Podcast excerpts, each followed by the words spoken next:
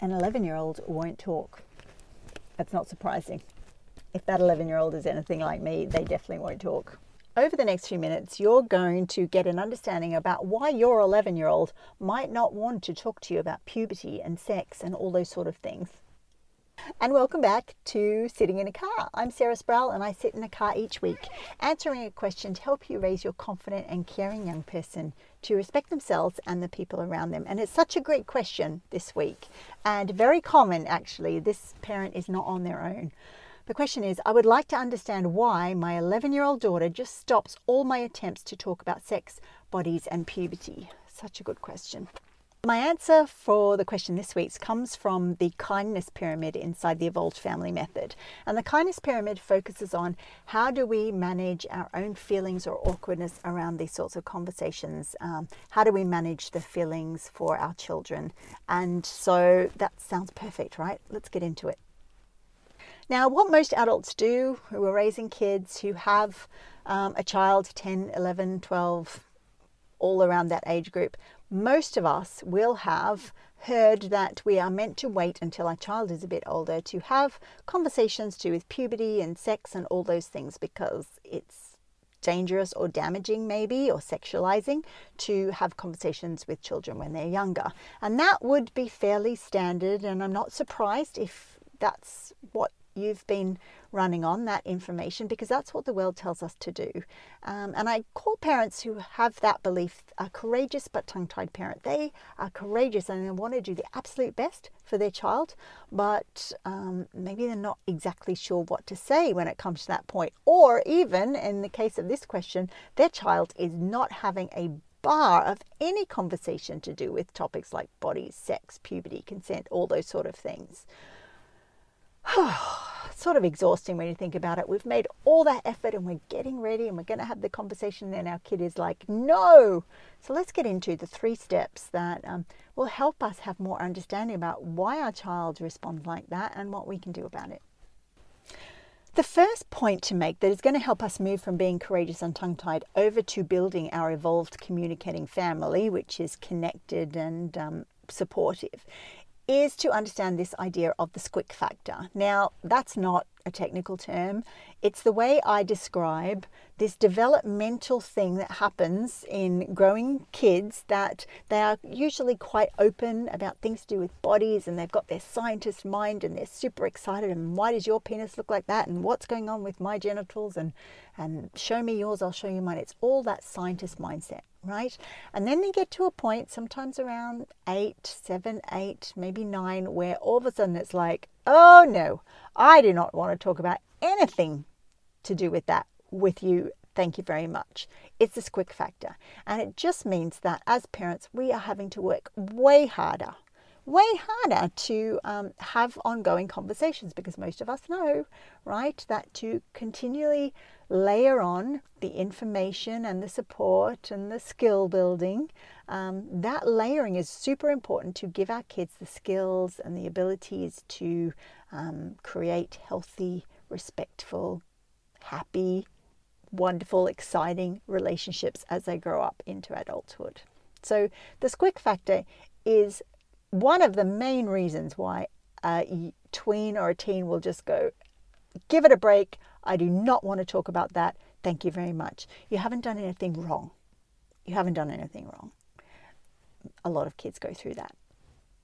Point number two it may be, and I don't know for sure in this family, but it may be that um, the habits of talking about sensitive th- stuff related to bodies has not been built in families. And again, that's not our fault. We're working on the best information we have at the time, and a lot of information that we come across is still the old way of doing things, which is that we sit down and we have a talk with a child as they're getting a little bit older. But the way we create habits about anything else in our families and in our parenting and as we raise children is to be going over and over and over and over it again. One of the examples I use a lot is how do we teach our kids table manners? Well, we don't sit down one day and say, This is a spoon, this is a fork. You don't use your hands, you use these things and you stay sitting at the table. Well, maybe that worked in your family, but it didn't, absolutely did not work in mine. In my family, it was a matter of Sit up to the table, sit up to the table, sit up to the table. Don't throw your peas at your sister. Sit up to the table, sit up to the table. Please use your spoon, please use your fork. We don't eat soup with our hands over and over and over again. And what happens over that period of time? Slowly, table manners, manners are socialized and established as the thing we do in our family. It is the same thing with conversations about bodies and all sorts of weird and wacky things, that we do it on and on and over and over and over and over and over again. Over and over and over again. Now, you might not know this, and that's okay, but now it makes sense, right? You can see it's like, oh yeah, if this is important, of course it makes sense that I would have to be doing this a lot. And sometimes, again, for whatever reason, we didn't realize that. And so we are left with our 11 and 12 year old who hasn't got into the habit of talking about bodies or even listening to us talk about bodies.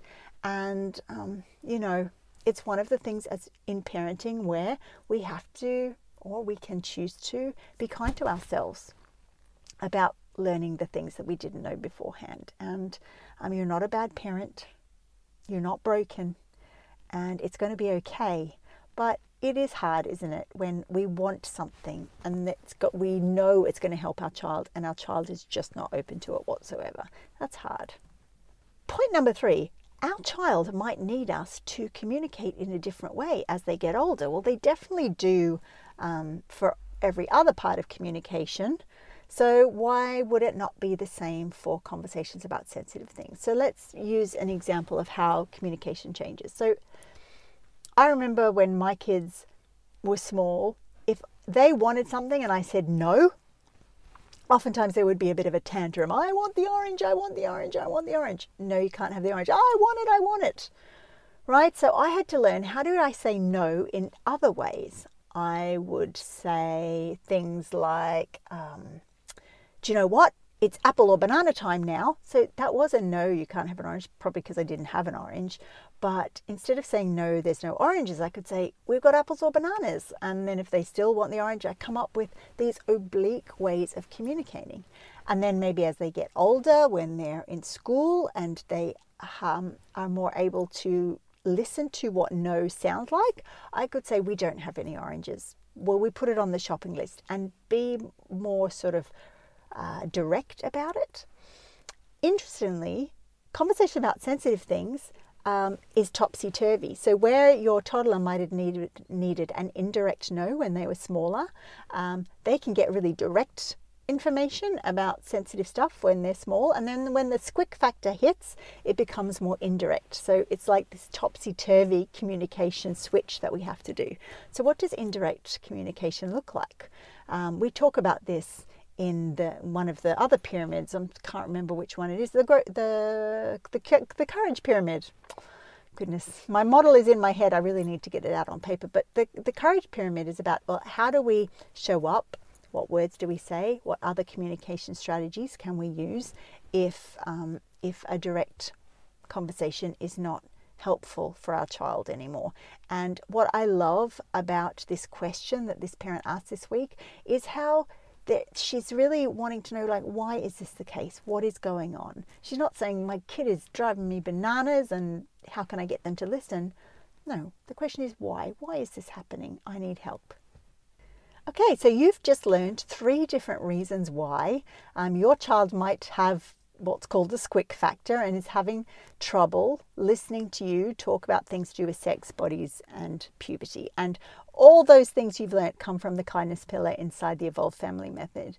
If you have an interest in learning the whole method, the three pillars, uh, head over to sarahsproul.com forward slash evolve. You can put your name down in the little boxes. I will do the rest of the work and let you know when the Evolve School opens. That's sitting in a car for another week where I've answered a question to help you raise your confident and caring young person who respects themselves and the people around them. Bye for now.